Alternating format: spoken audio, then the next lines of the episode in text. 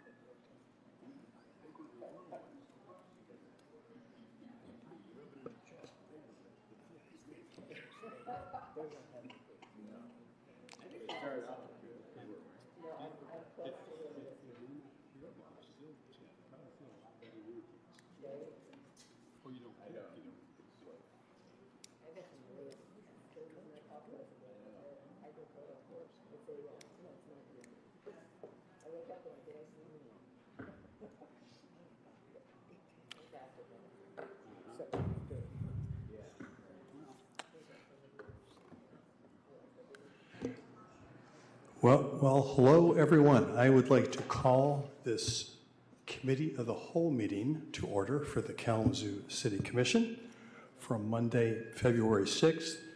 And I just want to say uh, hello and greetings. Here we are in uh, Black History Month, our first meeting, and it's nice to see everybody on the commission and Clerk Borling. Somehow, I I don't know if we had an extra week off. It seems like it's been a long time since we've been together somehow. And it's nice to have uh, our friends here with us uh, for this special meeting here for this work session in the chamber. So very pleased to see you all here. Try not to do that again. All right. uh, s- Does anybody have their mics on? Our first order of business is the calling of the roll. Clerk Borling. Commissioner Decker. Commissioner Hess. Here. Commissioner Hoffman. Present. Commissioner Juarez. Commissioner Praedel. Present. Vice Mayor Cooney. Present. Mayor Anderson. Here. Uh, Thank you, Commission. Can we have a motion to excuse Commissioners Decker and Juarez from this meeting? So moved. Motion made by Commissioner Praedel, Support. supported by Commissioner Hoffman. All in favor, please say aye. Aye. Opposed, nay? Okay, motion passes. Next on our agenda is communications. Manager Ritsema. Uh, Nothing tonight, Your Honor. All right, thank you. Uh, Now is the time for public comment here at this Committee the Whole meeting. For public comments here, they are limited to two minutes. Uh, You'd have an opportunity to come forward. There's, uh, actually, we've got a little table here closer.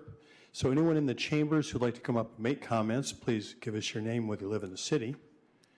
And I'll wait first to see anybody wants to do that, but also people can call in and make comments. And Andy here from my IT department is capably handling that. I want to remind folks that uh, if you are watching and you want to call in, which you should do now, and I will give you that number, as a reminder, it is 888 382 9556. So first, then, anyone in the chambers who wants to take advantage of this public comment opportunity for our committee of the whole meeting? Hi, I'm Regina Nelson. I live at 2523 Ridgeview in Kalamazoo, Michigan. And I'm also a professor and a researcher in early childhood education at Western Michigan University. I've also been a part of the Kalamazoo County Ready Fours research team that evaluated the impact of attendance in high quality preschool on four year olds in Kalamazoo County. Our study showed that students made noticeable academic and social emotional gains that help prepare them to be successful in kindergarten. We know that if children are successful in kindergarten, they will be more likely to be successful in subsequent grades, graduate from high school, and have increased earnings. Being on this positive scholastic trajectory means they will also have lower rates of grade retention, incarceration, teen pregnancy, and more. Investing in high quality early childhood education is one of the most effective social support programs to date. It is also much cheaper for a community to provide high quality early care that, that, than it is to provide interventions later in life. As a community advocate and a board member for YWCA, ISAAC, TRHT, and KC Ready Fours, I want to thank you all for providing support to ensure all children in our community receive this benefit to reach their full potential. Thank you. Thank you very much.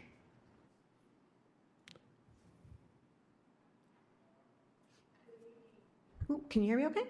Sherry Welsh, 1015 Cambridge. I'm a resident of the city. I'm the CEO of Welsh and Associates. We're an executive search and professional recruiting services firm, also located here in downtown Kalamazoo.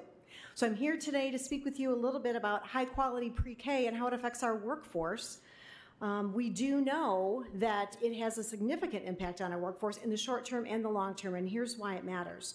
We're predicted to be in a talent crunch for at least the next decade. Why? Well, we don't have enough working age people, simply put. Too many boomers leaving the workforce, not enough Gen X and millennials to fill the gap. Also, many working mothers have left the workforce. Recent McKinsey research shows that 45% of women with children age 0 to 5 cited lack of childcare or pre K or the expense of the same as a reason for why they left the workforce. So, the challenges that we face with labor shortages, quite frankly, are not going away anytime soon. However, universally accessible, high quality pre K programs can help address those challenges both now and into our future. And here's how. The data clearly shows us that pre K improves educational outcomes, leading to increased rates of employment, and it helps us develop a highly skilled workforce for tomorrow, which we desperately need. Accessible, high quality pre K programs help working mothers return to the workforce. After surveying men and women with children ages 0 to 5, McKinsey research told us that 69% said help with childcare or pre K would make them more likely to choose an employer, and 83% said childcare benefits would be an important factor in deciding whether to stay at their current employer. Universally accessible pre K is both a talent attraction and a talent retention tool, particularly for 30 somethings, a demographic all of our employers are clamoring to hire. Pre K could help attract and retain families of younger workers to live and work in Kalamazoo and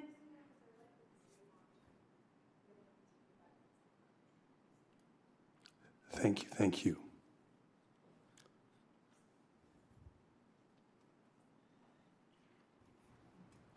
Hello, I'm Dr. Charmaine Eccles, and I reside at 3518 Laurel Hill, Kalamazoo, Michigan. I am speaking to you today on behalf as a former KPS administrator, coach, and a former Northside Preschool curriculum director.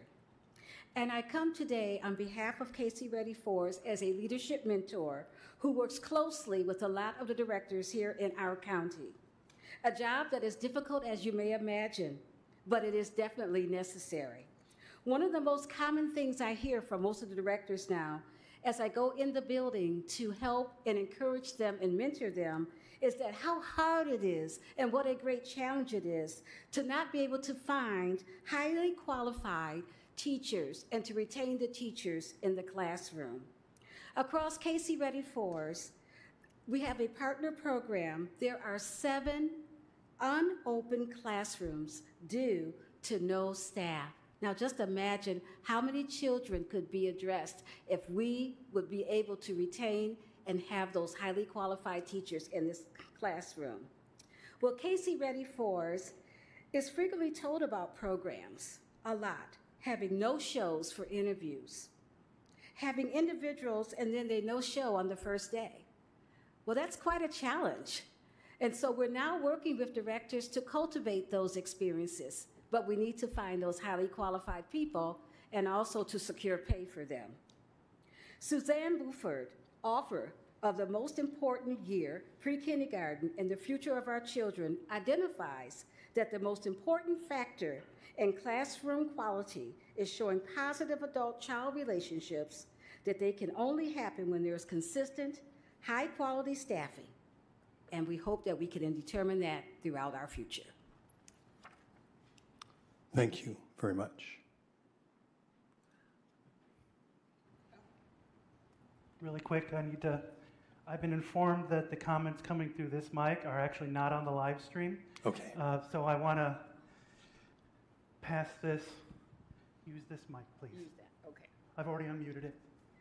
Thank you. Thank you, Andy, and I apologize for that. Uh, Good evening.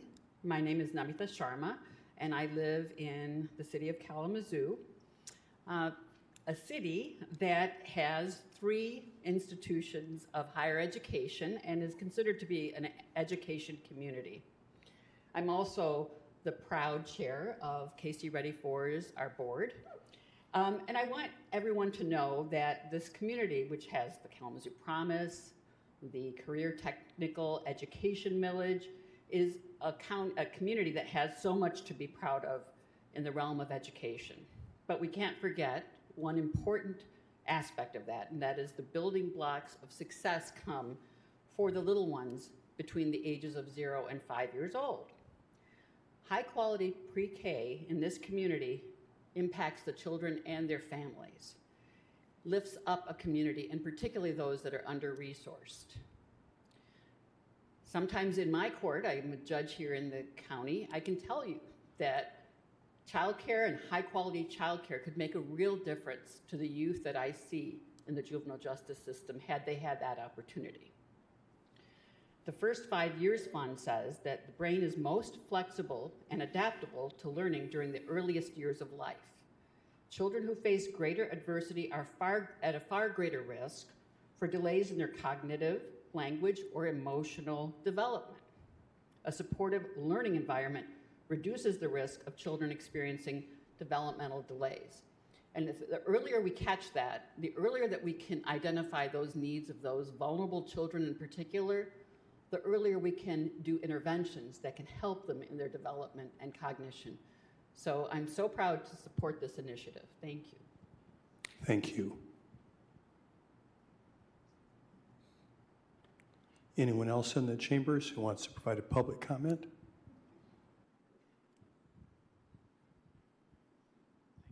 And once again, I apologize for uh, the earlier comments not uh, being streamed. Seeing no one else in the chambers, uh, Andy, is there anybody online who has called in and wants to make a comment? Oh, Let me check, hold on.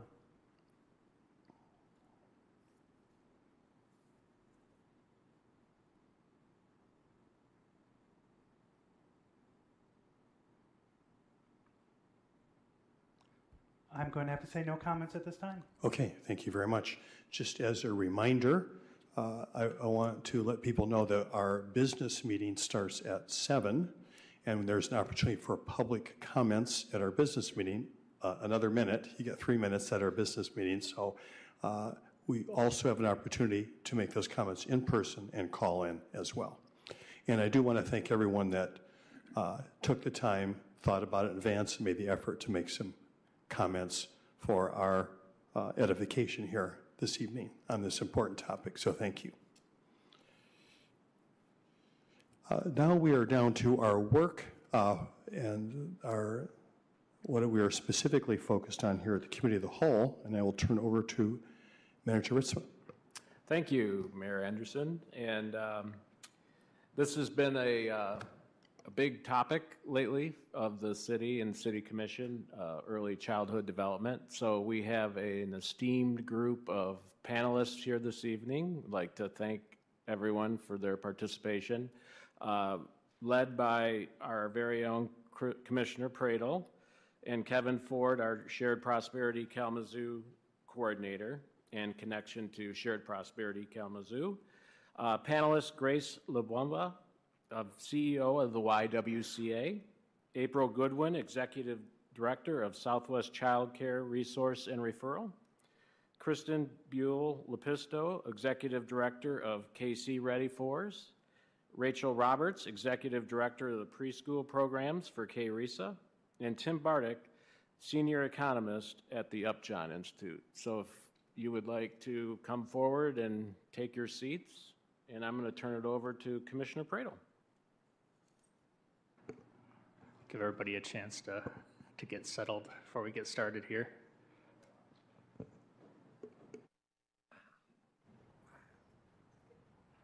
so great to see these folks here.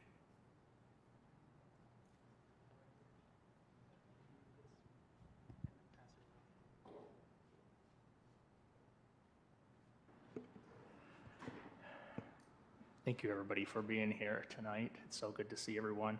Uh, I'd be remiss if I didn't take an opportunity to say that I feel incredibly blessed to serve with these individuals up here. Uh, Commissioner Hoffman, Vice Mayor Cooney, and uh, Commissioner Hess especially. This is an issue that they've really independently explored and are passionate about as well. And I'm to, the next statement I'm about to make is on behalf of all of us that the City Commission is committed to our youth. Uh, It's evidenced in the $2.1 million, a historic amount that we devoted to our youth last year to serve oh, um, an estimated 3,400 youth who were underserved and uh, supporting through Parks and Rec, programming with KDPS, and uh, 33 organizations that were funded through KidNet last year. But even going further, we have a desire to focus on early childhood. The conversation today here, Monday, February 6th, is just the beginning. And we envision this conversation continuing with additional partners. This is an all hands on deck issue for our community. We do not want anyone to feel excluded from the effort and want to assure people passionate about this topic that they can play a role if it's something they care deeply about. But we got to start somewhere. And we know that there's a group of people who are working tirelessly every single day, including the wonderful people who are here today to talk um, on this issue. And there is an opportunity, a, a once in a generation opportunity, to kind of coalesce each other in a direction to tackle one of the most challenging issues our community will continue to face in the next five to 10 years. Today, ho- we're hoping a few takeaways are sharing the state of early childhood education, understanding what are the challenges people are facing trying to access it in our community, what are the current gaps, and what do we need to do as a community to get every child started on the right path. So it's an honor to pass it on to Kevin Ford, who's our Shared Prosperity Coordinator, who is going to speak to the city's current efforts to support whole, the whole family approach through shared prosperity. So, Kevin, thank you.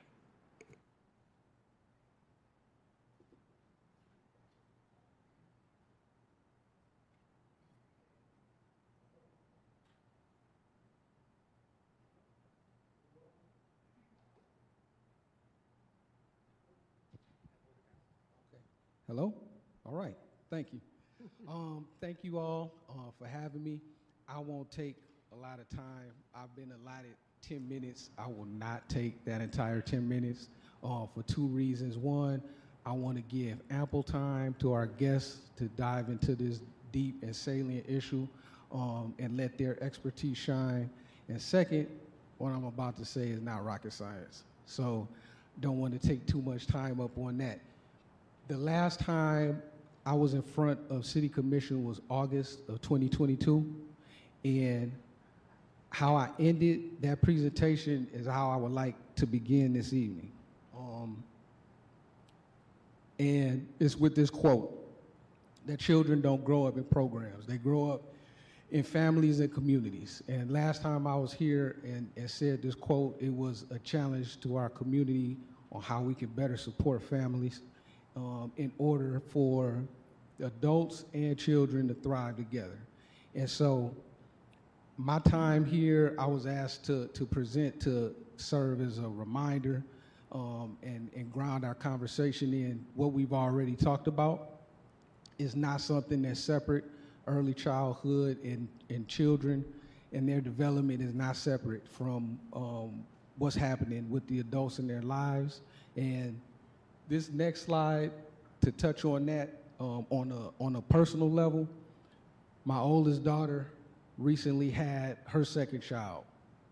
And with that, um, it, it, comes a lot of uh, great new opportunities, um, but that child is, is connected to its parents, my oldest daughter, the father, and extended family like myself. And like me, some, some folks in the family may have multiple felonies, um, have had some contact with the criminal justice system, or may not even have obtained uh, a high school diploma.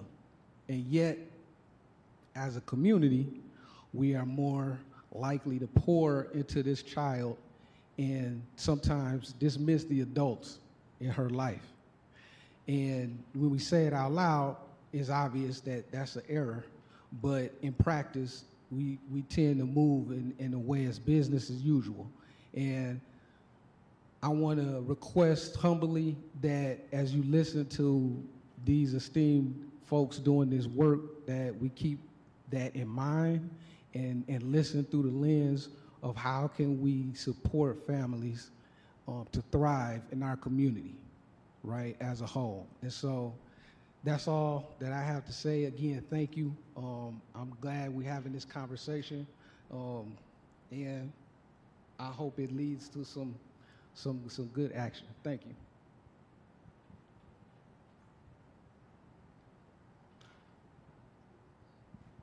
Do I have to go over there or stay here? Because I need my slides. Okay. Thank you so much, commissioners, for having me here today and joining all the wonderful people that are really the warriors of what we are talking about. And I remember, my name is Dr. Grace Lubwama. Nine years ago, when I moved to Kalamazoo as a single mother, my children were not even ready for kindergarten yet. I could not find childcare. Educated, I had a job, and I could not find a childcare place for my children. Even when I ran a childcare at the YWCA, we did not have space. So I want to start from here saying, Kevin has said, the work is not complicated, we make it complicated. It is not. When we talk about equitable access and how to reach the most vulnerable in Kalamazoo City, we know where they are. And we spend a lot of time meeting and talking about these things. I want to talk about elevating to universal child care. As we are talking about early childhood, and I'm going to go through my slides quickly. I have 10 minutes, right? I, I kind of. As we talk about um, really increasing access in Kalamazoo to talk about universal child care. That's a new language. That's an innovative way that within the early childhood language that we are speaking about it. Really speaking from how are we supporting families from the time of conception to the time that they are ready for kindergarten. That means we have to go way back where families are struggling to find a place of work get employment, and make sure that we are supporting them. We have a great opportunity right now in Kalamazoo when around the nation they are talking about child care, around the state that they are talking about child care, that we have an opportunity to be innovative and introduce universal child care in our community. That means it will include pre care as well. So, as we talk about that, you cannot separate the desire for supporting health of mothers, for supporting the health of the community, for supporting the health of parenting parents, if on their babies if we are not talking about equitable access to childcare. We know our data in Kalamazoo is very clear. Black babies in our not even celebrating their first birthday, so they will not be ready for kindergarten. Unless we go back from the beginning and make sure that we are intentional about closing the racial disparities that exist in this, in this community, we can keep talking about these things. We can keep funding more programs.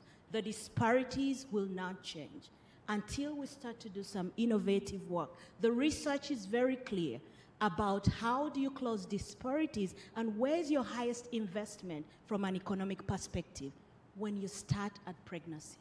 As you move forward, early childhood is key to how we are going to change and shift the paradigm in this community.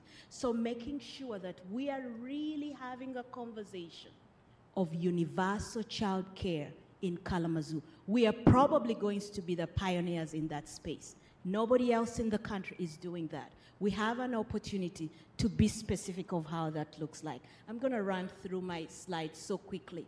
So, oh, thank you. One, it, it's reinventing itself. You know, it's dismantling the status quo.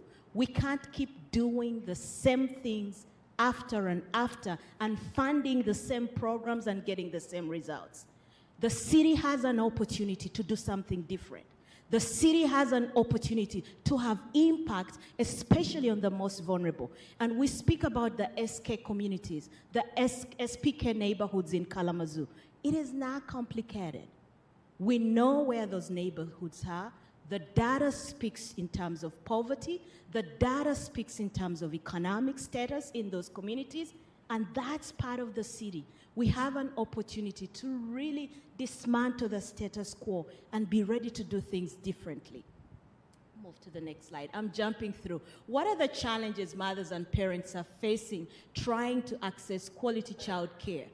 And these numbers are both nationally uh, statewide and regional. So we are bringing it down to Kalamazoo. But the challenges are the same because we are not really looking at the equitable access of child care. So not enough child care in the SPK neighborhoods. That is real. It is real. It is not new to this community. When you look at the north side, the Edison neighborhood, we do not have enough childcare, and we have an opportunity to increase those opportunities. Lack of system support. How do we support the most vulnerable families in Kalamazoo, especially the families of color? Knowing that systematic racism is embedded in everything that we do, how do we lift up those families in a way that is intentional? We've talked about affordability. Childcare is expensive. It's expensive for people who have good jobs for people who are working minimal jobs in the city, how are they able to afford childcare? And we know running a childcare center for the YWCA for over 50 years, early childhood is not the best sustainable business model unless we get funding from uh, state and federal to support it. You will not force a parent to pay when they can't. You won't send a child home because their parents cannot pay. So, from a business perspective, it was designed not as a sustainable way. And that means the most vulnerable families are struggling to do that. And then disempowering the workforce. We want to make sure that we elevate the workforce in the early childhood industry. We just launched a workforce development that we are all partners of this work, making sure we have the right talent that is going to support in that space. Next slide. What are the current gaps? Again, I've talked about those things. I'm not going to repeat. Affordability, second and third shift. The majority of our vulnerable families are working second and third shift. COVID showed that to us. Our most vulnerable working families in Kalamazoo are working those shifts. We have to make sure there is access. I'm here meeting with you five o'clock, and my children are left home by themselves. So we have to make sure that we have those opportunities. Emergency care, when something happens within your family, we have to make sure there are places that families can take care of their children, drop off as needed. You know, access to transportation, tuition assistance. I'm repeating a lot of the work that we've done in collaborative with all the partners that are here, knowing that supporting families is important. And then culturally relevant especially as we touch the most vulnerable in our community, and especially as we touch families of color and what systematic racism has done to those communities. Next slide. What does Kalamazoo need to do? I think I've said a lot of those things. We have an opportunity. The city has an opportunity. You have it in your hands to be innovative in this space. You have a very small geographic area that can be intentional and targeted to fund universal child care in the SPK regions of Kalamazoo. And that means full access to all SPK neighborhoods for prenatal, uh, for a child care from prenatal to 48 months, and then pre-K. We have an opportunity to do that work. Next slide. Focus on equity. I think I've said a lot of those. You know, equity means like let's put our resources to the most vulnerable in this community. We will not dismantle anything. We will not shift the perspective of Kalamazoo unless we are intentional about equitable access. That means looking at the neighborhoods that are struggling, neighborhoods that do not have all the resources that they need. That's where our investments needs to be. That's how we are going to change the numbers that you're worried about. That's how we're going to have economic impact in this community when we are really focused on equitable access, especially in the SPK neighborhoods. How many more minutes do I have? I, am probably repeating this and I'm going to share these slides with the city commissioners, but I really want to emphasize we have an opportunity to focus on universal child care in those neighborhoods with the resources that we receive. And what that means is funding available to offset the cost of child care, funding transportation services, funding in-home child care. We know, especially in communities of color, we have a lot of in-home who are doing this work that are not recognized for the work that they do, but they are stabilizing those communities and making sure that those families have child care. You know, funding to improve work conditions for early learning professions, making sure that they're meeting the wages, that we're providing the wages and benefits for our child care providers and, and staff, supporting collaboration to develop SPK universal care systems, and funding to support families with basic needs. No family will send their child to pre-K if they can't even meet their basic needs. I think I'm gonna end there. Thank you so much. Thank you.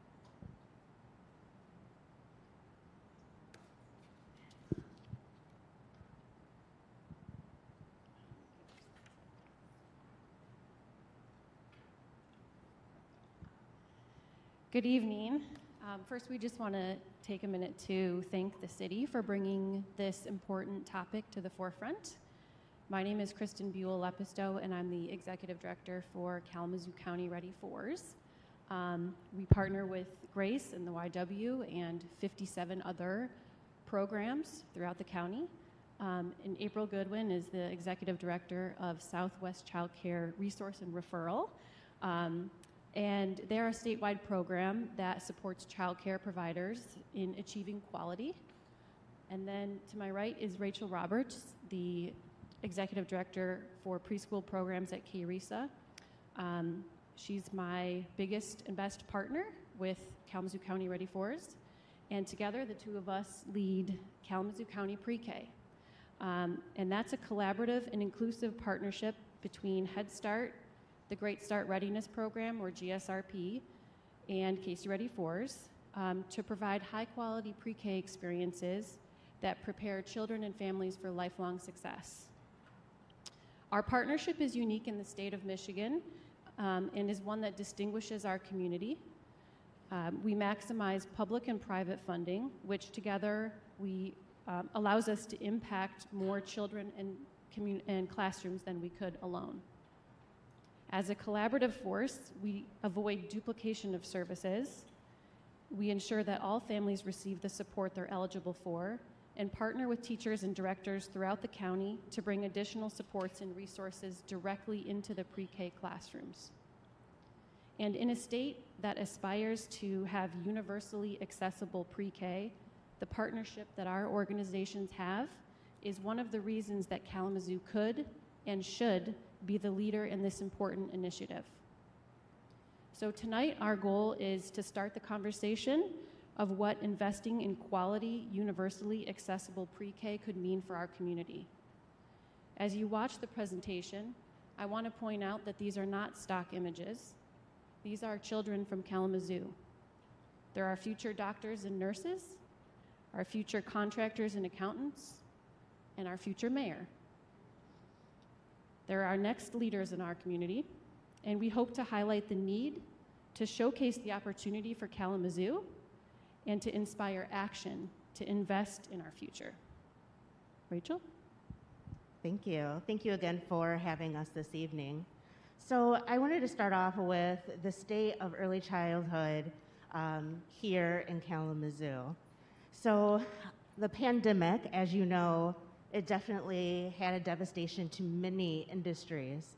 And unfortunately, early childhood education was not immune. Uh, we were severely impacted, uh, such as with enrollment, with staffing, um, and the hardest, student outcomes. And we're seeing that play out as these students are moving into kindergarten. So I want to show you some um, graphs here. So this is um, historical data for Head Start and GSRP. What this graph here is showing you is our actual over our funded enrollment. You're going to see that in 2019 or AKA pre-pandemic, right?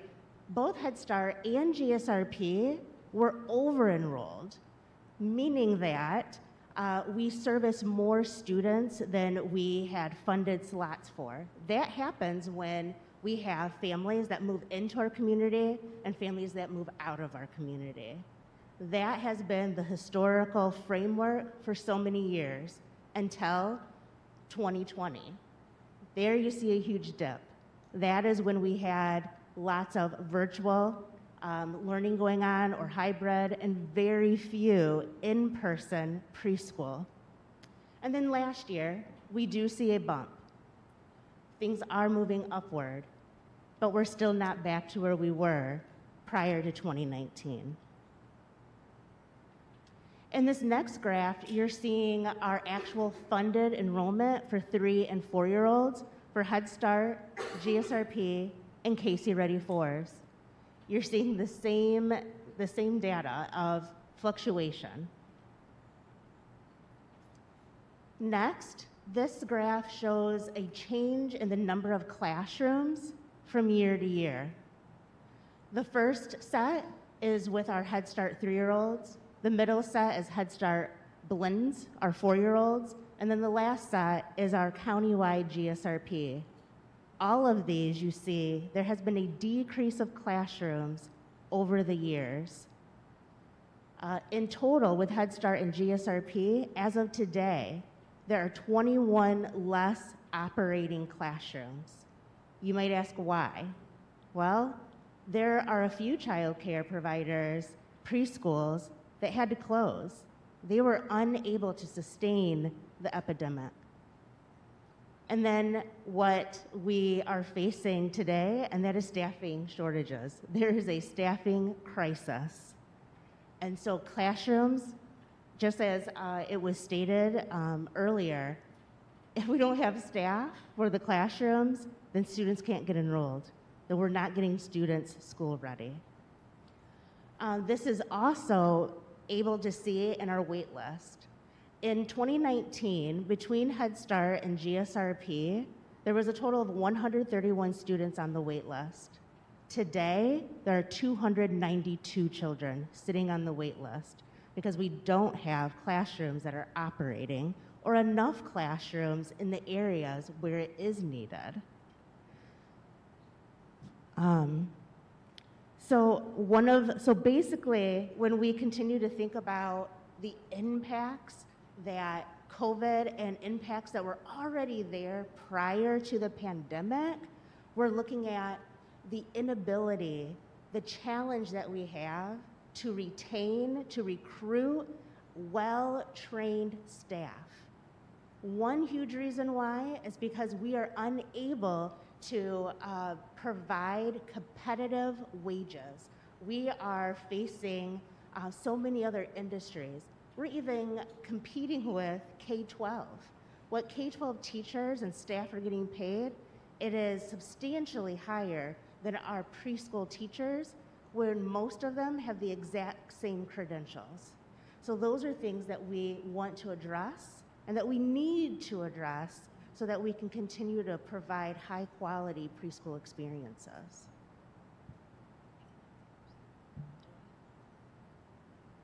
One more slide.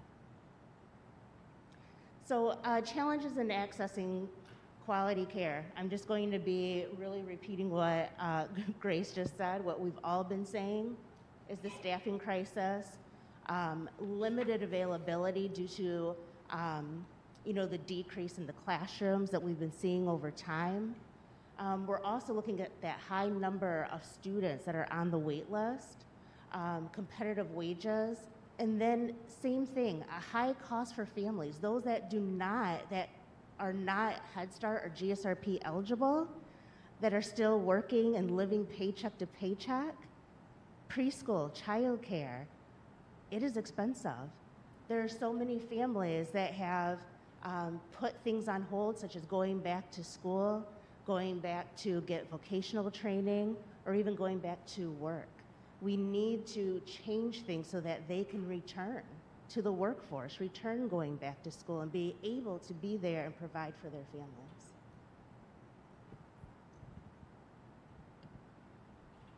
So, what do we as a community need to do to get every child started on the right path? which is the million dollar question. There's a few things that come to mind. First of all, we need to build a teacher pipeline. Without qualified and caring staff in classrooms, nothing works.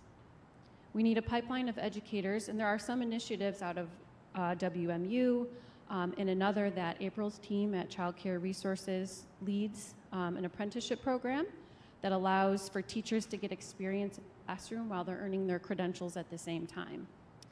Um, and they provide support for those staff as they work through acquiring the credentials. But until we have benefits and salaries that are above poverty level wages, attracting and retaining staff will continue to be a challenge. Pre pandemic, um, we saw rates of around 30 to 40 percent of teacher turnover. I actually had a newsletter in my inbox on Friday from an industry consultant that said in childcare, the teacher turnover rate is 69%, which is an unfathomable number. We also need coordination to build awareness about the opportunities and benefits of preschool so that all parents know that 90% of brain growth happens by the age of five. And so that everyone understands that children who start kindergarten behind their peers are statistically more likely to stay behind their peers than they are to catch up. And this understanding of the power of preschool needs to be so normalized that everyone is asking, Where is your three or four year old attending preschool next year, like they do to a kindergartner? And lastly, the most impactful thing we can do for our community is to set our children on a path towards greater success and better health, life, and school outcomes by providing all of our three and four year old children access to high quality preschool. In turn, it allows parents to enter or stay in the workforce and ensures greater success for our future workforce. Kalamazoo likes to call themselves the education city. Well, education does not start at kindergarten. And I'm going to turn it over to our own local expert, senior economist Tim Bartik from the Upjohn Institute, to share more about the community impact of universally accessible pre K.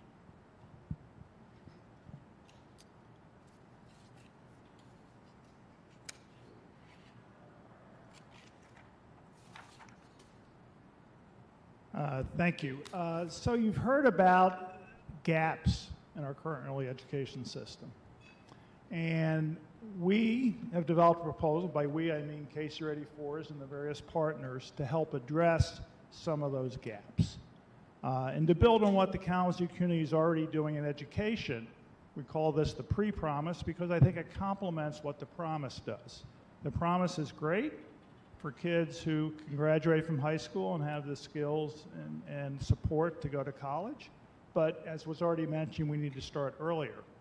So, the proposal we have is to fund in the city of Kalamazoo high quality, universally accessible, it's not required, but it is universally accessible because it would be free. It would be for all three and four year olds in the city. And what we're trying to do here is address two gaps that have already been mentioned. One is the lack of sufficient pre K slots for everyone. And that's especially true at age three, but to some extent it's also true at age four. The second is the gap that's been mentioned. We do not have the ability right now to attract, at current funding levels per child, quality teachers and retain them. So even if you know you create slots and you don't fund them high enough, you can't attract the teachers. You cannot expand the pre-K sector if you don't fund it adequately per child. What does this cost? The cost for the city of Kalamazoo would be about $10 million annually. Why does it cost so much? One, you have to add hundreds of slots. That costs money. You need to find buildings. You need to get the curriculum, et cetera, et cetera. Um, and you also need to fund it at a level where you can pay adequate salaries. That's a funding level of close to $14,000 per child per year. It's not cheap because you're trying to get good teachers and have low class sizes and high ratios of teachers to um, uh, teachers to uh, kids. So, but there are great economic impacts of this. Um, and the most important one is impacts on the kids.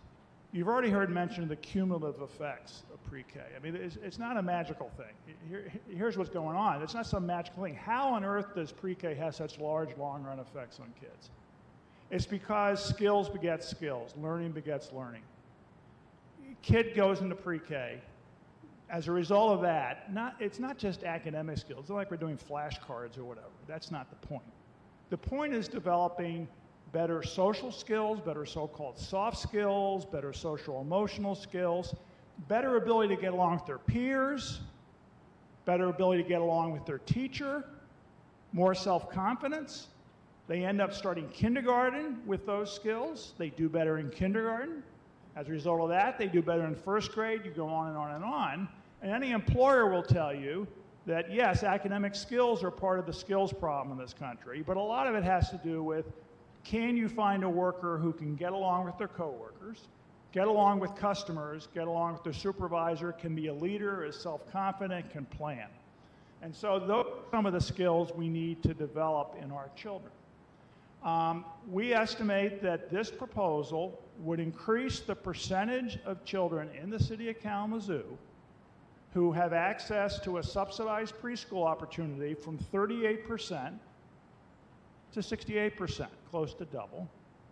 And the effect on that on long run earnings of each cohort of kids, this is one year's cohort of kids, going through that at age three and age four, over their career, their earnings will go up by over $37 million. So that's for a $10 million investment. We get 37 million over a career.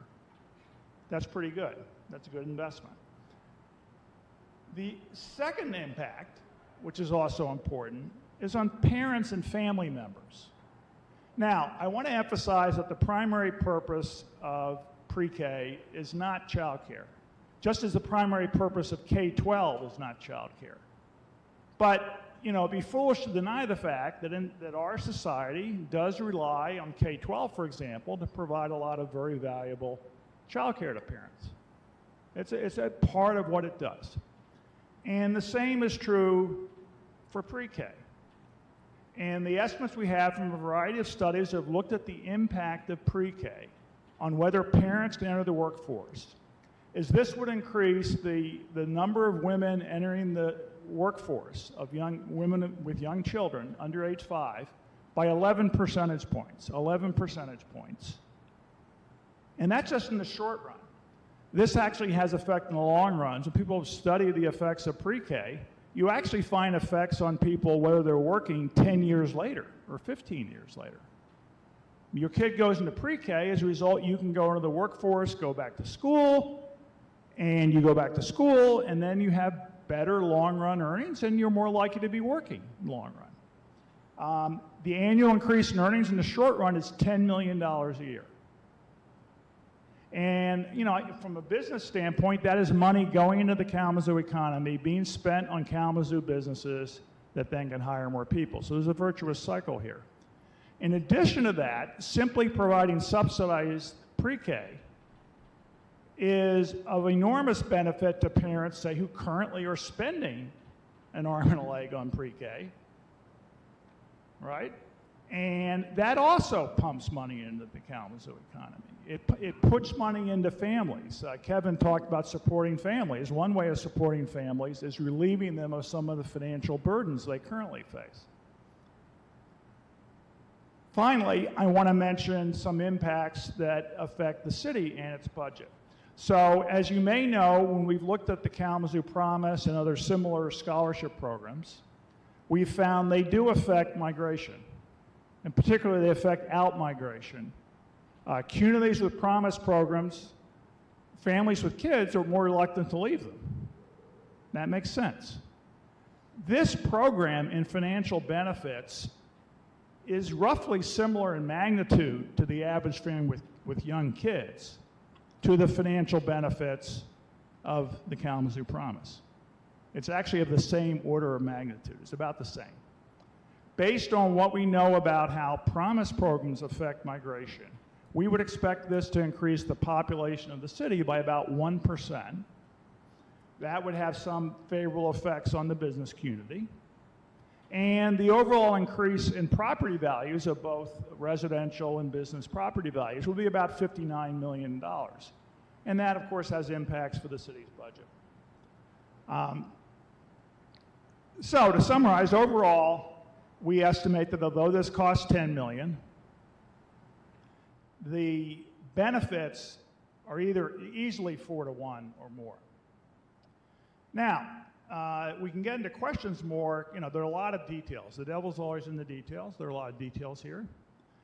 Uh, one of the things we should just at least mention at the outset, though, is how is this going to be paid for? What are we thinking here? Well, first of all, there's the possibility that the state may pick up some of this.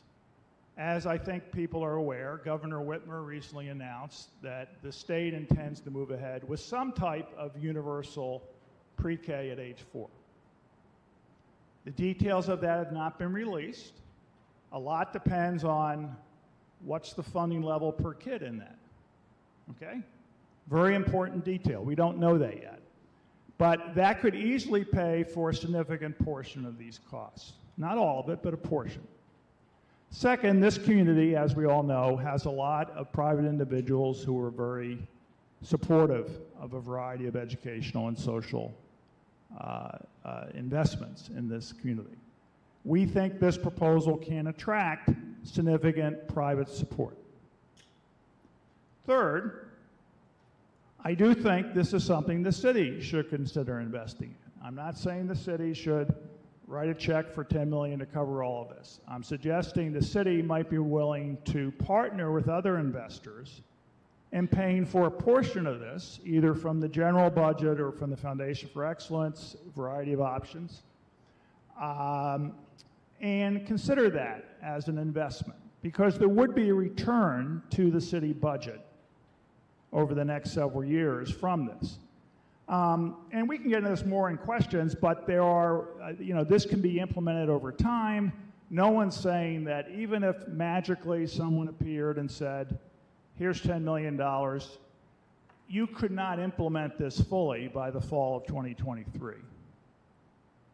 Why? You can't find all the buildings you need, all the classrooms you need, you can't find all the teachers you need. You need, it will take some time to gear this up. And so that means that you know part of what you, we can do in the interim is there's some short-term investments in helping getting buildings, getting curriculum materials, training teachers, et cetera, that we can ramp up over the next three or four years. I think this is something that is feasible to do. I think if we piece together the investments from the state, from private sources, and from the city, we can get this done. Um, it won't be easy, but I think it can be done, and I think the benefits to the city government uh, to parents, and then finally, most of all, the benefits to kids. Really, ultimately, this is about the future of our children in this community. And if we invest in our children, I think, uh, I think we will not regret it in the long run. Thank you.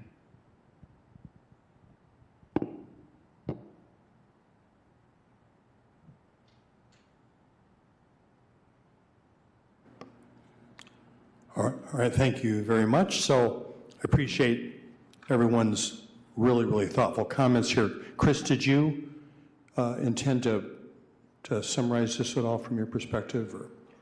I think we were going to open it up to some questions. uh, Okay. If, if commissioners had any questions and, um, but definitely wanted to take a, an opportunity to thank everyone for all the time and preparation and, and thought that has gone into this tonight. Uh, You know, I think it's, uh, you know, I mentioned earlier that this is not something that just one individual can solve alone. it's far greater than that, uh, for many reasons, as you outline. and it's going to take, uh, you know, us as a, a, a community uh, to, you know, pick up each piece of the puzzle uh, to carry things forward. Uh, and I thank you all for uh, for your involvement and, and support and being warriors in this work, as you said, Grace. So thank you so much. Um, I think we just uh, have questions then for. Great. Thoughts or questions? Vice Mayor, question, yeah. Vice Sure. Mayor Cooney. Well, first of all, it's humbling to sit here and listen to you folks with all the wonderful work that you're doing. So thank you so much for all the great work you're doing for the people in our community. It's just amazing to me. Um, I guess um, one of the things that strikes me is the unique, the uniqueness of this community that you have mentioned. Um, we already have so much great work going on. We already have the infrastructure in, in the, the collaborations that you have all developed and the great work that Tim has done in, in the research. And um, not to mention the resources that we have in terms of the philanthropists that have stepped forward in this community already. So it seems like we, we have some kind of path here.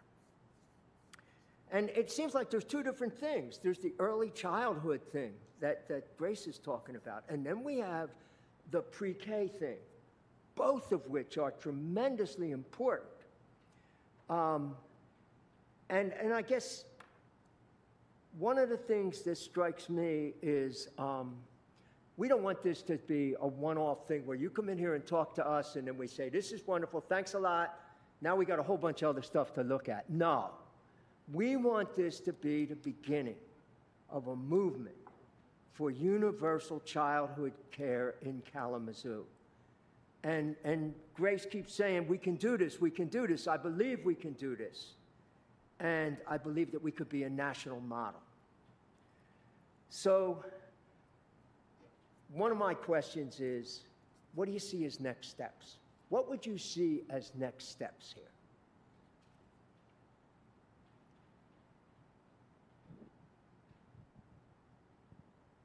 Well, one thing we're doing is being pretty open about it. We're having a lot of conversations. We're having conversations at the state level with people in uh, the Whitmer administration, with people uh, in the legislature to say it makes a big difference what the state chooses to do with this universal pre-K proposal, for example. It would also make a difference if the state would go beyond the universal pre-K just at age four and say, we want to make some other funds available, say, for communities that are doing very innovative things in pre-K and childcare.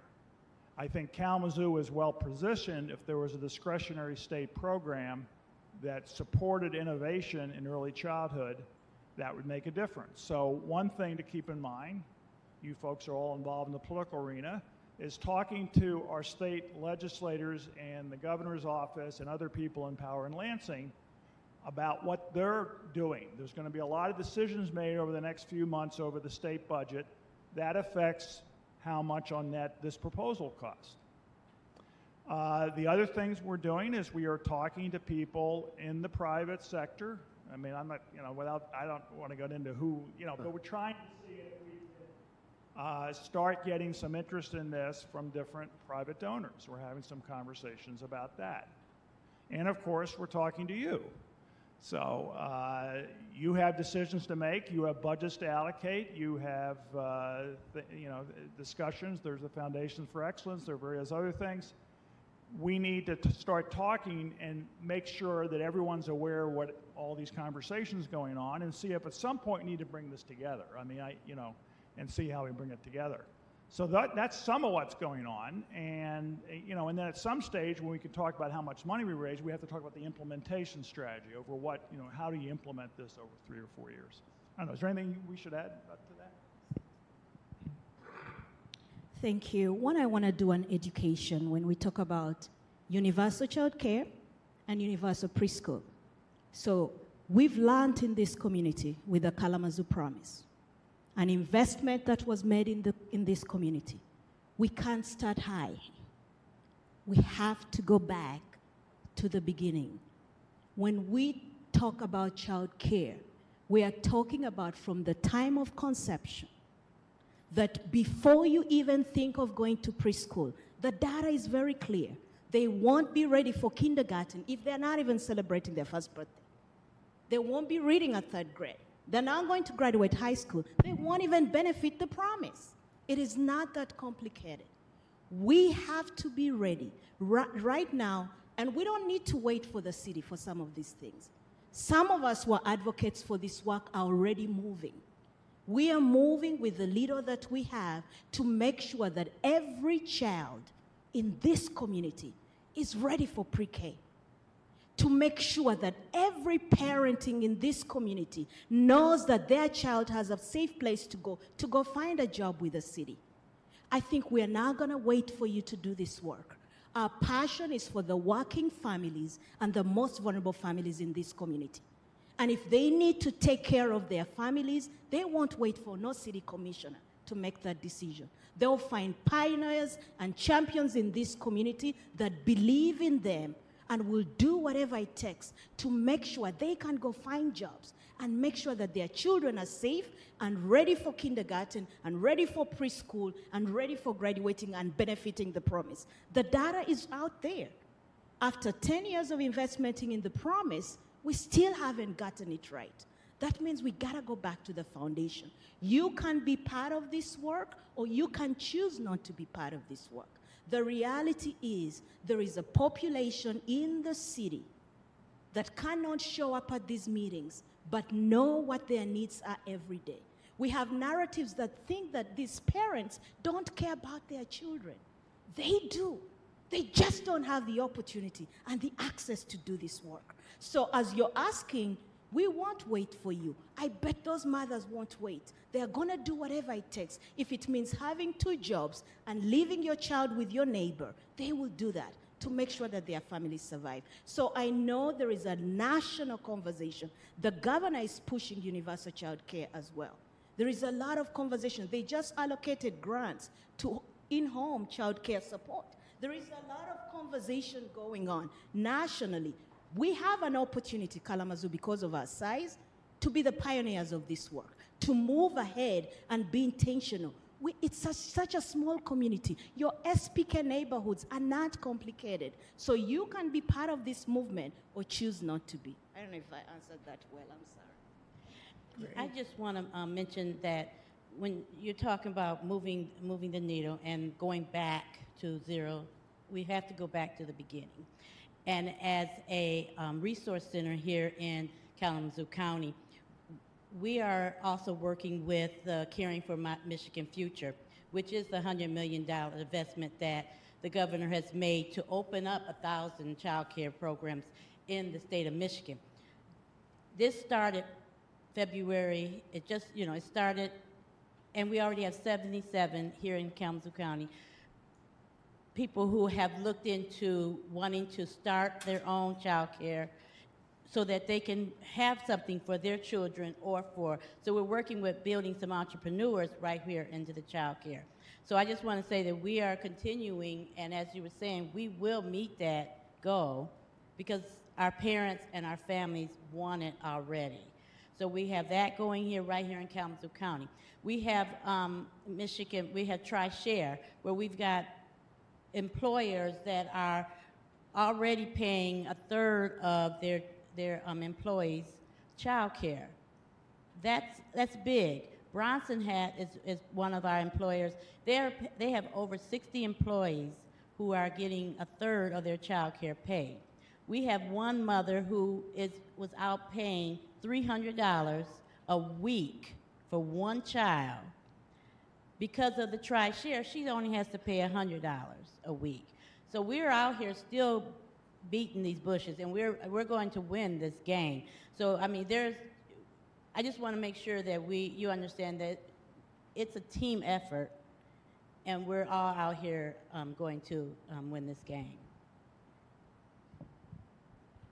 I just wanted to add that also next steps would be looking at the systems that we already have in place and looking at where are the gaps and how we can continue uh, and strengthen our coordinated services. Um, the, the families that are just having babies and have infants, they most likely have preschoolers too, and they have children in K 12. So, how, how are we working together and coordinating? We already do a really great job of that already, but it can increase. So I think that just going back and looking at what are our current systems um, a- and having to redefine and making those stronger. So, I, can I just finish that one thing? So, the real question is how can we join you in continuing this great work that you're already doing? And I think that's a question we got to ask ourselves, but we need your help in defining for us the ways in which we could join you.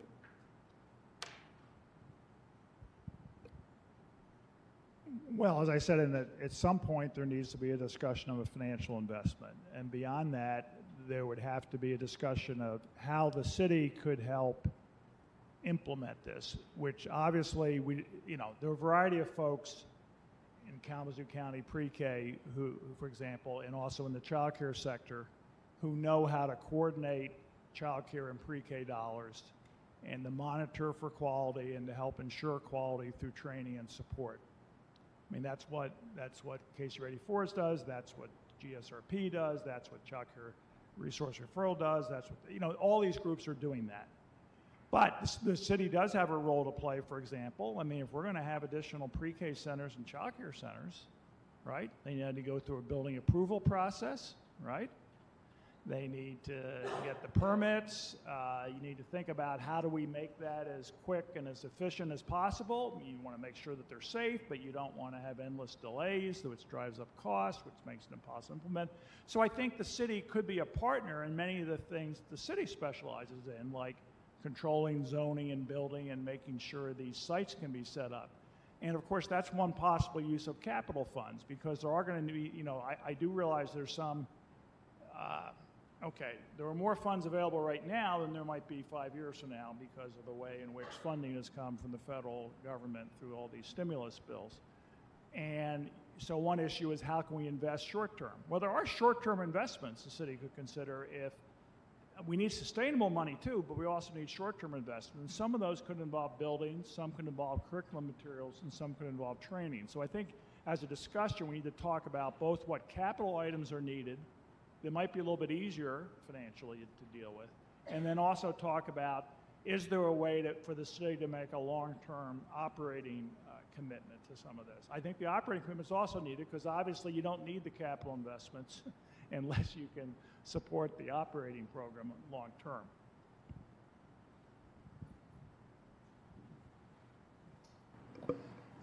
Thank you so much. Thank you guys. And Grace, I hear you. I see you. I feel you. Like, we don't need another meeting. We know this is important. And when, we, when will we as a community put people first again? So I see this being a part of this, a larger, a larger system, right? So we know we have an issue with gun violence. We know we have uh, an issue with food insecurity. We know we have issues with our education. We, we have all these things, and they're all interconnected. So once we make one, one strong decision to say yes to something, it will be a ripple effect. So I just wanted to put that out there. We feel you, we see you. That's why y'all here, because it's time to move. Um, you, Tim, you just you kind of answered this already, um, but I want to put it out there again. Um, are we prepared? Are you prepared to scale? It, and what is the city's role? Like, if we did have $10 million, are you all in the sector prepared to scale the work? I, you should ask people who actually run these programs more than me. I'm, I'm a great pundit, great researcher, but, uh, but I don't run preschool. You wouldn't want Tim Bartik running a preschool program. Uh, uh, I do a lot of research on them. Uh, I think realistically, the way I think we're ideally to do this would be a three-year process. That you would move to implement this over a three-year period and the reason I say that is I think it takes time to get the additional buildings, to get the additional staff, make sure that they're trained, make sure you have the right curriculum materials, make sure we continue. We don't. We have a pretty well coordinated system at the scale we're at now. You need to keep the coordination as you expand the scale, and expanding scale creates some additional coordination problems. You have additional you need to monitor quality. You need to figure out how you're going to do that. That takes you know some thinking. How are we going to do that effectively? Um, so I would view this as we start moving ahead, do some things, add some additional slots and funding for the fall of 2023, ideally, and then we move at a much larger scale in the fall of 2024, and then hopefully fully implement by the fall of 2025. Uh, but really, you should ask uh, these folks, how, how would you, what, what, do you, what do you want to see? Yes, Tim is the researcher, we are the implementers. you know, we just opened um, the 24 hour child care center, and all these are partners. You know, KFOS already comes and does the quality. Uh, EPRO is part of training, and, and we opened it in the midst of COVID. And I can tell you, we still have a waiting list. And you talked about the different social determinants of health. Uh, you know, Judge Namita can talk about the clients that are showing up in court needing child care. I think we have to go back to the fundament of understanding public health and prevention. When you're safe, when your child is safe, when you care about the safety of your child, the village is going to transform. That means violence is going to reduce that all these kind of things we are worried about, it starts from your child. When you want your child to succeed, you're going to make sure that that neighborhood is safe. But we always think that the parents in these neighborhoods don't care. They've told us what they need. I need to make sure I leave my child in a safe place. So when they walk to get the school bus, it's a safe neighborhood we got to go back to the funda- fundamentals of humanity and what makes us whole as human beings. So when you ask the question, are you ready to scale? If the city invests in this project, that's our job. We do the work. Allow us to do the work and multiply and meet the needs of the families based on the needs. And remember, we are talking about equity. Your needs, her needs, my needs are all going to be different we have to be intentional as we open up all these centers and do all this work. Are we listening to the needs of the community? Is the North Side saying, no, I don't want a center. I want home best. I want the mothers in this community to be the ones watching the community and taking care of my babies. That's implementation. So the answer is we are ready, but allowing us to listen to what the community needs and what these families need because it might look different. It might not be a center. It might be a home. It might be something. So I think the intentionality and, and allowing us who do the work with the families to figure out what that is. So we are ready. Invest in this project and we are ready to move. Thank you for that. I have a question now, excuse me, in reference to pay equity. What is the average salary for a teacher right now? And where do you all feel they should be starting starting salary? Can anybody, e- even if it's just in, in general? Um, I'll send you a publication with the exact numbers. Uh, there's a very good recent study by uh, Steve Barnett. He's uh, head of the National Institute for Early Education Research at Rutgers, and I'll forward it. To, I, will forward it to someone. Hopefully, get it to you, or I can get your email. Um, here's a statistic from Michigan. This is specific from Michigan. The average pre-K teacher in the GSRP program, the state-funded preschool program, who's in a public school, makes $20,000 a year less than the average K-3 teacher. The average GSRP teacher in a private preschool makes $30,000 a year less than the average K 3 teacher. That's the differential. And that's what drives the fact that if someone is interested in early education, say, as a career, why on earth would they stick around preschool if they can somehow get a certification to teach kindergarten or first grade?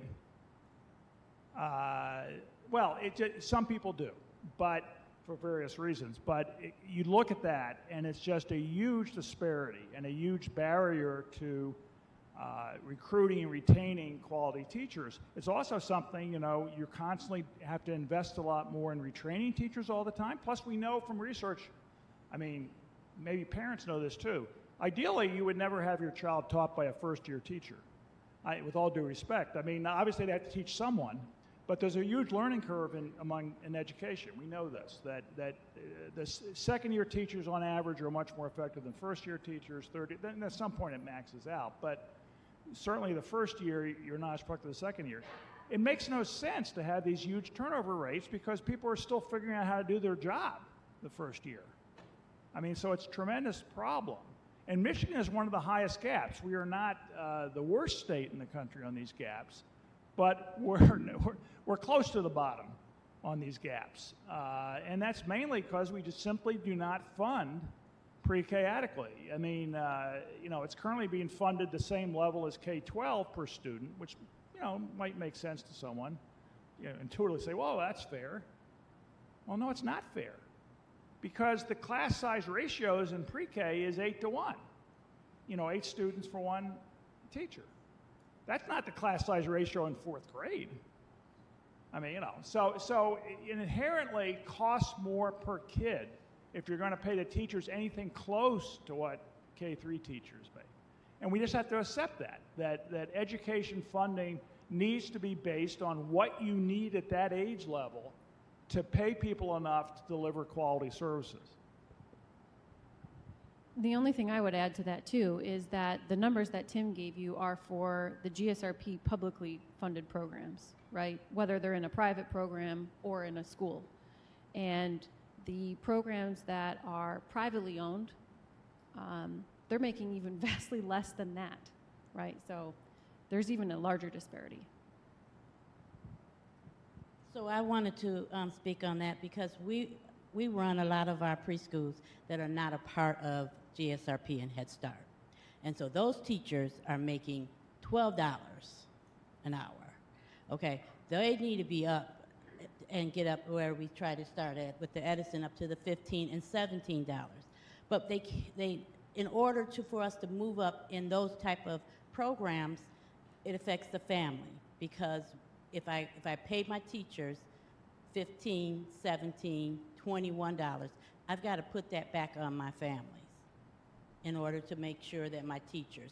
And so the turnover in a lot of the, the private, a lot of those preschools is really um, crazy. That's the best way to say it. Because if I'm gonna make twelve dollars, I can go over here to McDonald's. I can go over here some other place, and I can make seventeen dollars. I can flip some burgers, I'm, and I can go home. I have nobody throwing up on me. I have no parents hollering at me. It makes life a lot simpler. Whereas we do have some who want to, and they love the babies, and they're great teachers, and they take the 12 $15 an hour. but we really need to even work them up because they are, a lot of them have the credentials, they work hard, and they need to be up to the $17, $21 an hour. You know, maybe they're not going to be up to a GSRP and Head Start teacher, but we need to help them too. They are, they're working just as hard with our babies in a tuition-based program. I'll add one thing, Stephanie. Uh, the YWCA is committed to eliminating racism and empowering women. There is no question. The majority of the people in this industry are going to be women, and they're going to be individuals of color. That means they're making the lowest payment, and that means the economic impact on their families. The board of the YWCA made a commitment probably two years ago, three years ago, even before the COVID came, to really elevate the early childhood profession. We've seen in this country how the medical field has elevated nurses, which was mainly a women's job, and how it has transformed, or secretaries. So there's been a commitment, knowing that we have to pay them well, but provide 100% health benefits, provide flexible time. When your child needs to go to the hospital, you can still do those kinds of things. There is still a lot of work that needs to be done, but it's going to take initiatives like this. Again, it's about intentionality around gender equity and racial equity in this work because the majority of people who are doing this work are people of color. And you see the majority is going to be women who are in, in the front line. And we saw it through COVID. That means the economic impact it has on their families. I guess lastly, to answer your question of what should they be paid, um, I think we need to first ask ourselves the question, how are we going to attract people into the field? Uh, because we're not going to have a teacher pipeline until we do have fair and equitable and wages that are above poverty level and benefit full benefits. So I guess the answer would be what's going to be enough to attract the next generation of teachers?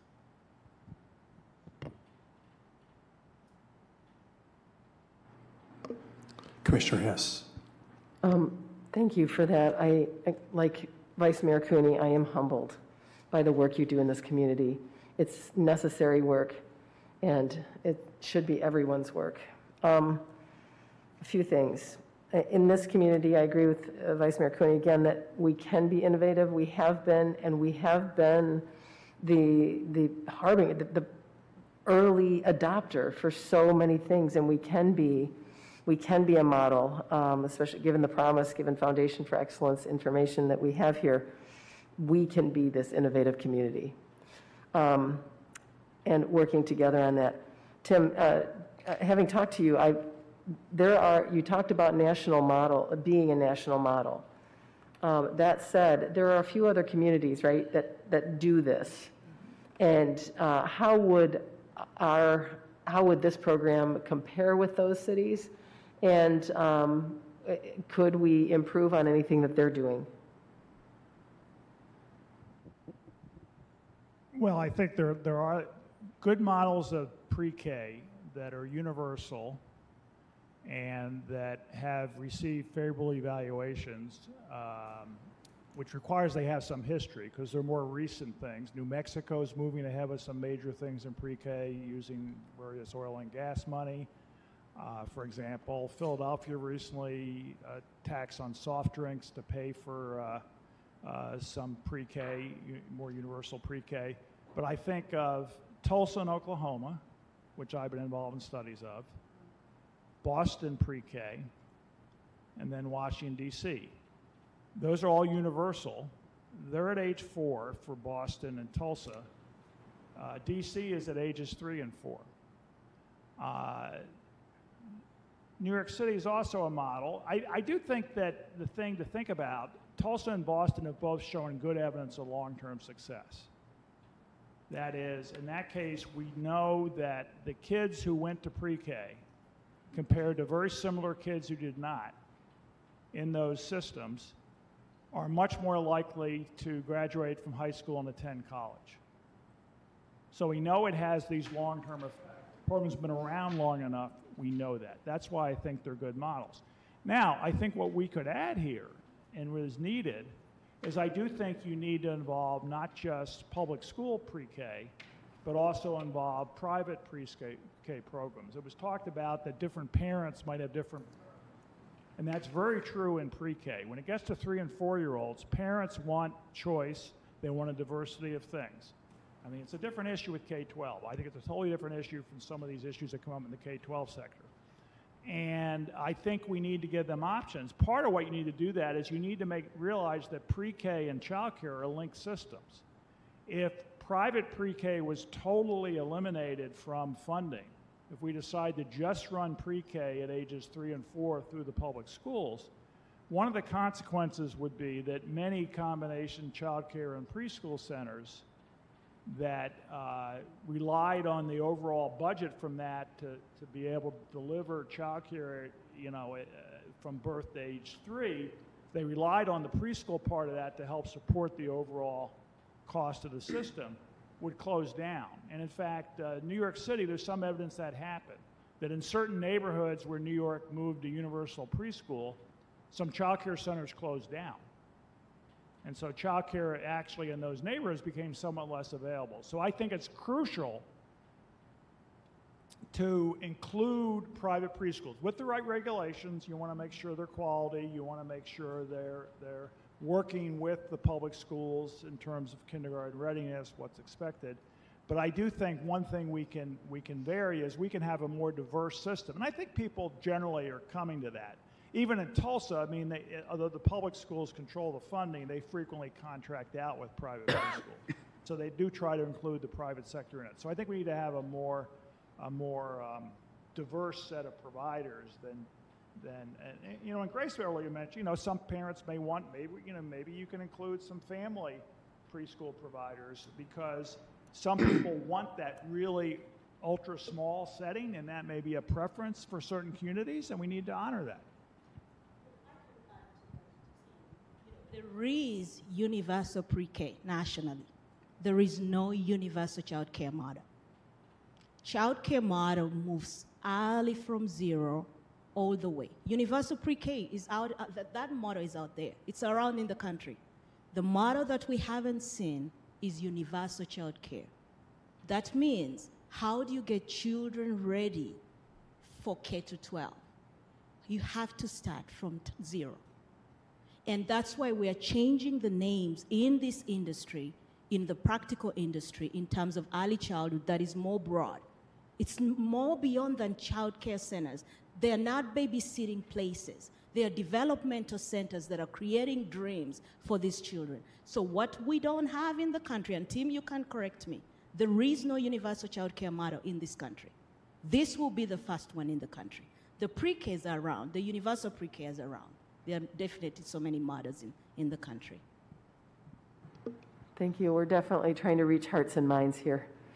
Um, and so, uh, Tim, you did mention, um, you know, you talked about the government's commitment, the governor's commitment, and it was fun to hear the state of the state where she, she mentioned universal pre-K. Um, and the timeline for that, what, what would be a timeline? Uh, were that to come to fruition as a state policy? Um, do we have that yet, or ha- No, we don't have the timeline. I've heard discussions might implement this over a three to four year period. I, you know, again, I think it's up in the air. I mean, right now, in fact, this is a debate that people can try to affect.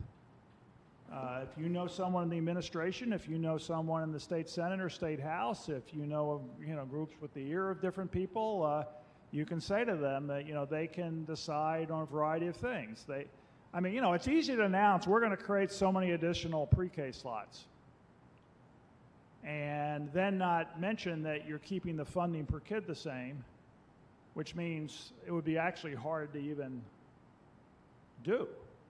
In other words, you couldn't find the teachers. I mean, you know, you know, if they don't increase the funding per kid, they're not going to be able to do universal pre-K at age four. It's not going to happen. Right. It's going to kind of fall flat. And, and, that's a point I've tried to make to different people. And I think people, the, the various people in the administration appreciate that, and I think they're trying to advocate for that. But it costs money. You know, there's not, there's not a free lunch here. It costs money.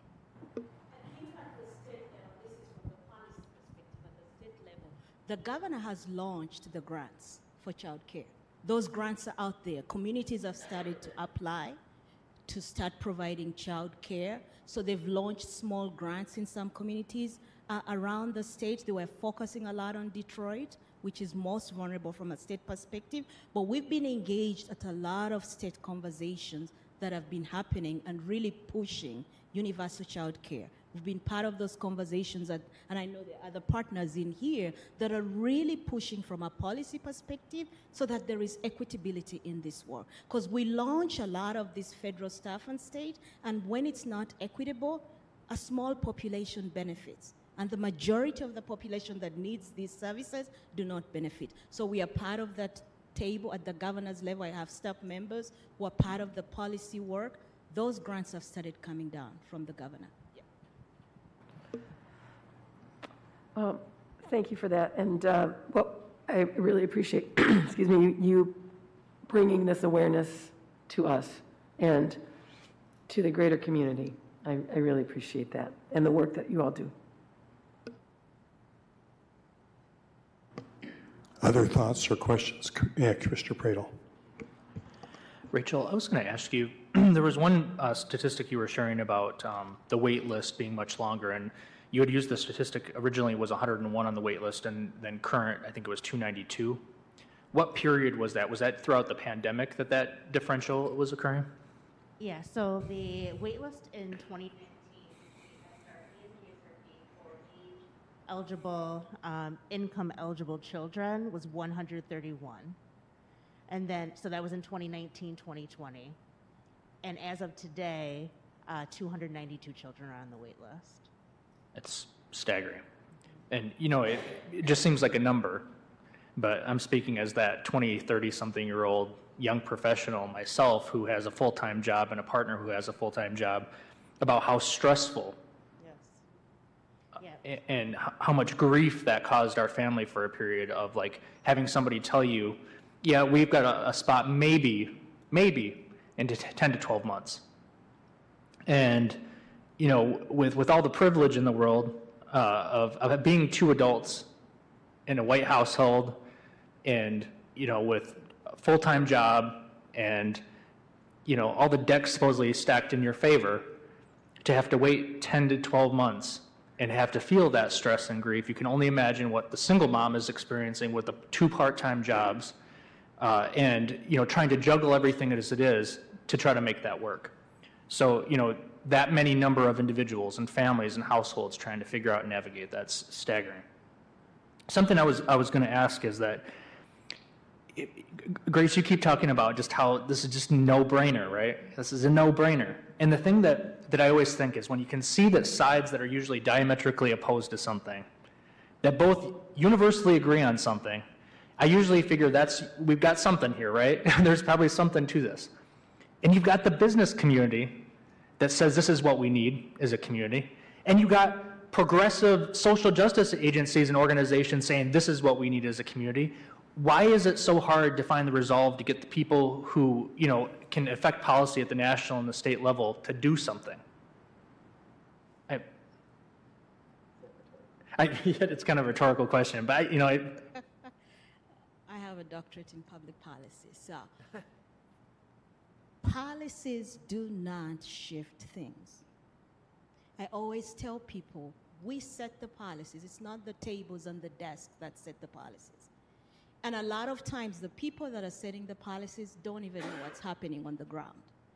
The reality, when we talk about child care, people are thinking about the traditional nine to five.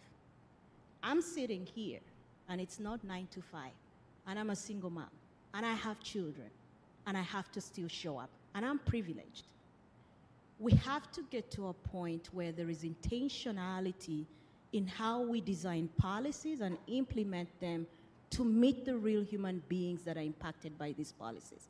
Unfortunately, policymakers have no clue what is happening, especially to the most vulnerable. That's why within the social justice movement, we are pushing equity. We are pushing equity and defining policies that are equitable. That means the most vulnerable, the people that need it most, need to benefit from these policies. Then all of us are going to benefit. I think that's where the disconnect is. The disconnect is are we talking a universal language for all of us, or is it your universal language in your household? It's not a universal language for somebody working at McDonald's right now, working night shift and is a single mom.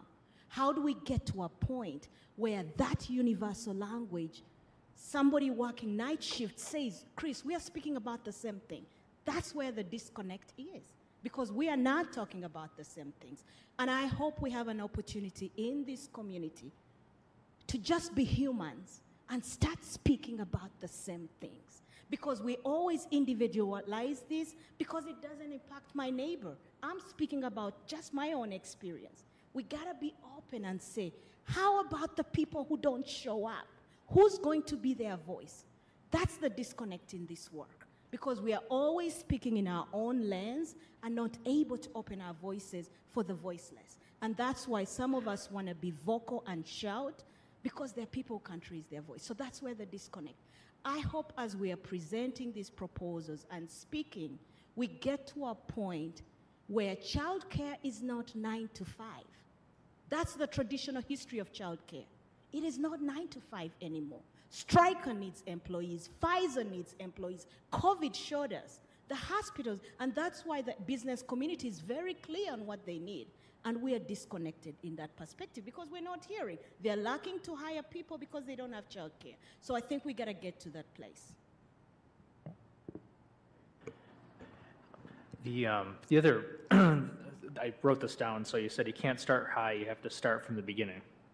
And, uh, you know, that really resonated with me as well because, you know, as you mentioned, like a number of you mentioned 80 to 90% of the me- uh, brain growth happens by, by the time you're five. And again, it's one of those things, a former elementary school teacher myself taught third grade. It is a no brainer, right, to me. But then again, here we are, right? Um,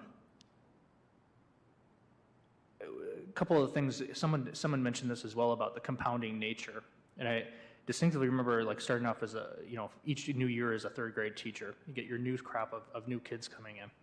And almost universally, I'd have about a third of my kids who were still reading at about a kindergarten level in third grade. And you ask yourself, like, well, why are you struggling? Where are the hardships coming from? And, and you start to look at the curriculum in third grade, and that's when all of a sudden all the, the math problems are, you know, story problems, right?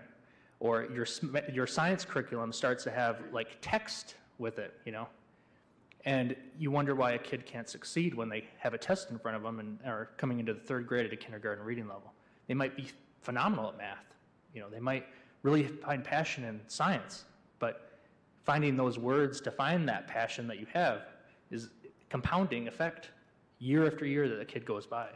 And there is no doubt in my mind that starting earlier would, would have prevented that compounding nature for, for, for kids.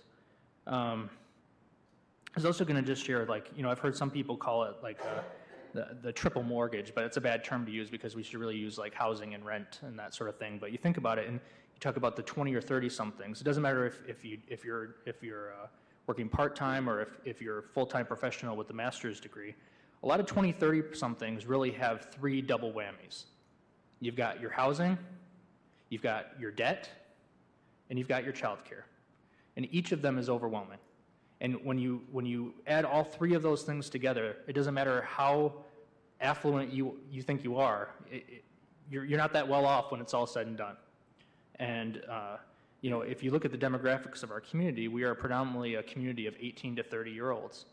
And if, if we want to thrive as a community, you mentioned serving those people where they are. And, you know, that's, it's, it's causing a lot of hardship for a lot of people uh, in our community, especially a com- community with three higher ed institutions. You know, there's a lot of people who have all three of those things that are compounding them. So, thank you. Thank you, Commissioner Praedel. Other questions or thoughts from Commission? I just had a couple quick things here. First, just uh, Tim, uh, I know when you ran the numbers here, you're talking city only, so that's not a promise-wide calculation. But certainly the issue is promise-wide, right? Not just the city size. I don't know if you've, because we're, you know, we're talking a broader community. I'm not sure if you're, you, you, you ran those numbers just for us, but you have also done a broader evaluation. Well, for some reason that might occur to you, we did run the numbers for KPS as a whole. Uh, and, you know, roughly speaking, it, it, it, it adds 50% to the cost and 50% to the benefits. So, uh, you know, because as you know, the Kalamazoo School District, I think the overall population is like 110,000. Uh, so, you know, roughly, you know, it, it doesn't end up exactly like that because different number of kids, different income levels, whatever. But essentially, it's 50% more. All right, that's helpful. And then just one other thing, just in general here, since we're, you know, we're, we have focused to some extent, at least on the numbers here, you know, on, on some different categories of this broader concern, which, you know, we're talking about universal child care starting in essence uh, when a child is in utero. And then we're talking specifically about some numbers related to pre-K, which is, you know, a subset of that youth population, obviously. So I'm, I'm just, you know, obviously this is not something we're going to figure out here, but I'm assuming then you, you're going to be taking that 10 million and as you spread those benefits across a larger group, you're talking about 20 or 30 or 40 million maybe. Uh, does that does that make sense to think about it that way? Well, yes, basically, I, I haven't done the numbers. You, we, it would be readily possible if people were interested to cost out what would it take to do universal child care uh, at, say, the SBK neighborhoods or whatever, or everyone below whatever income level you set for the city. That could be costed out. The reality is, if you think about it a little bit, it probably would cost more than this proposal, is my guess. But I'd have to run the numbers. The reason I say that is, uh, you know, five years of full year care, right? And then at ages zero and one, the ratios, you need even more adults per kid.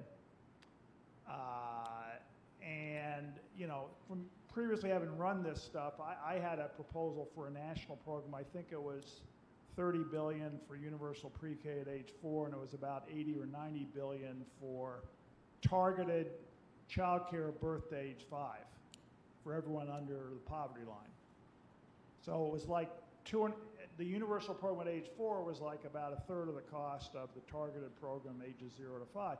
I do think one of the barriers to this is, frankly, this stuff costs money. And uh, it takes time to persuade people the investment is, is at this scale is worthwhile. I mean, it took many years to create the public school system and have common schools from grade one to eight.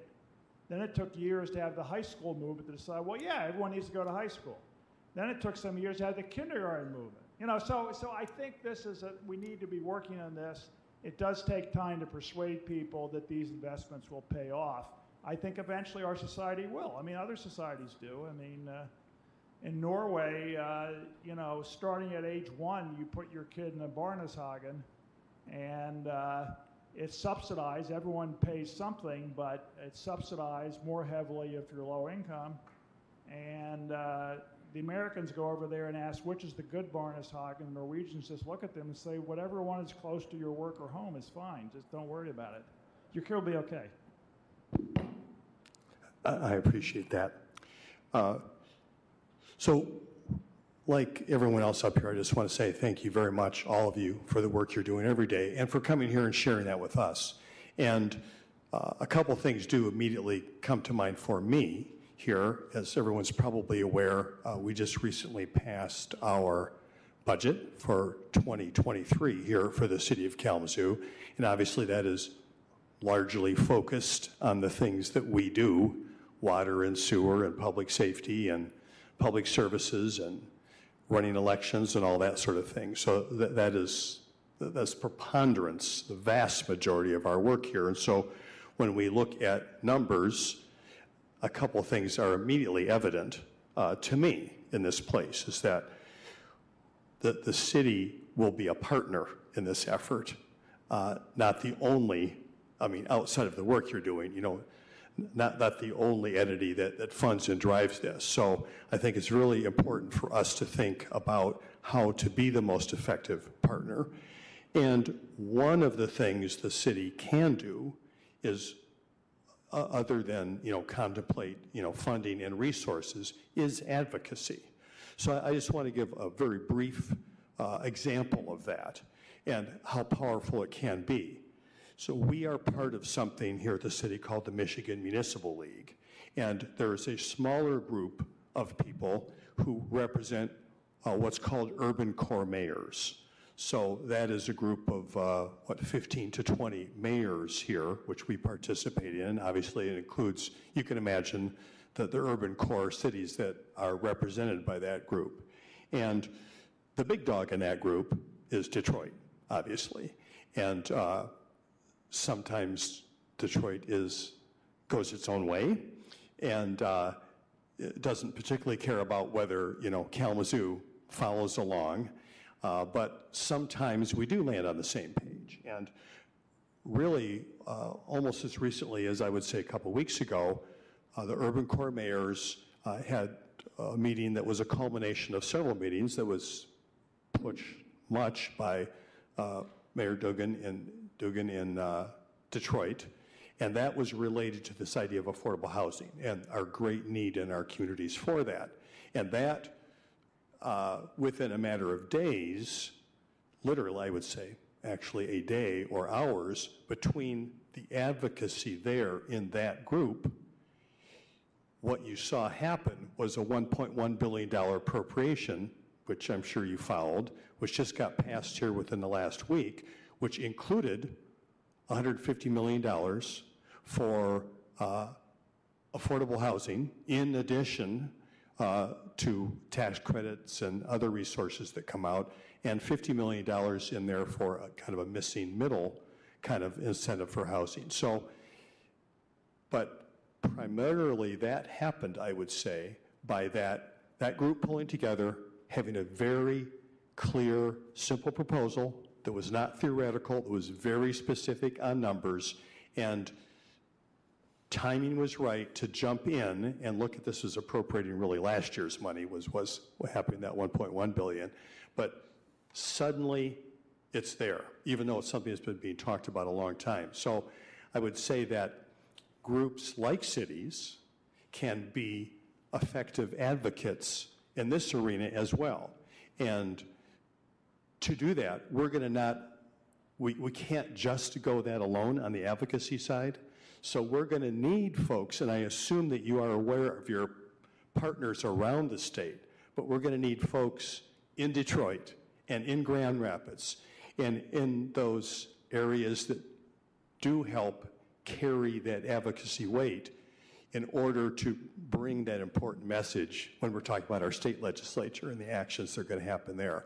And uh, having a specific plan and tying some numbers to it so it makes it convenient, you know, to pick that up without a lot of conversation and drop it into a, you know, a plan is what makes that work. So just a story about other ways that a city with concerted effort of a statewide a consortium can be helpful on the advocacy side as well. Thank you once again. I really appreciate it. I want to make sure everyone's got a few minute break here before we start our 7 o'clock meeting, uh, but we're looking forward to further conversations. So take care. Appreciate your efforts. And we will be adjourning and just reminding everybody our business meeting starts at 7 o'clock right here in these chambers. We're adjourned.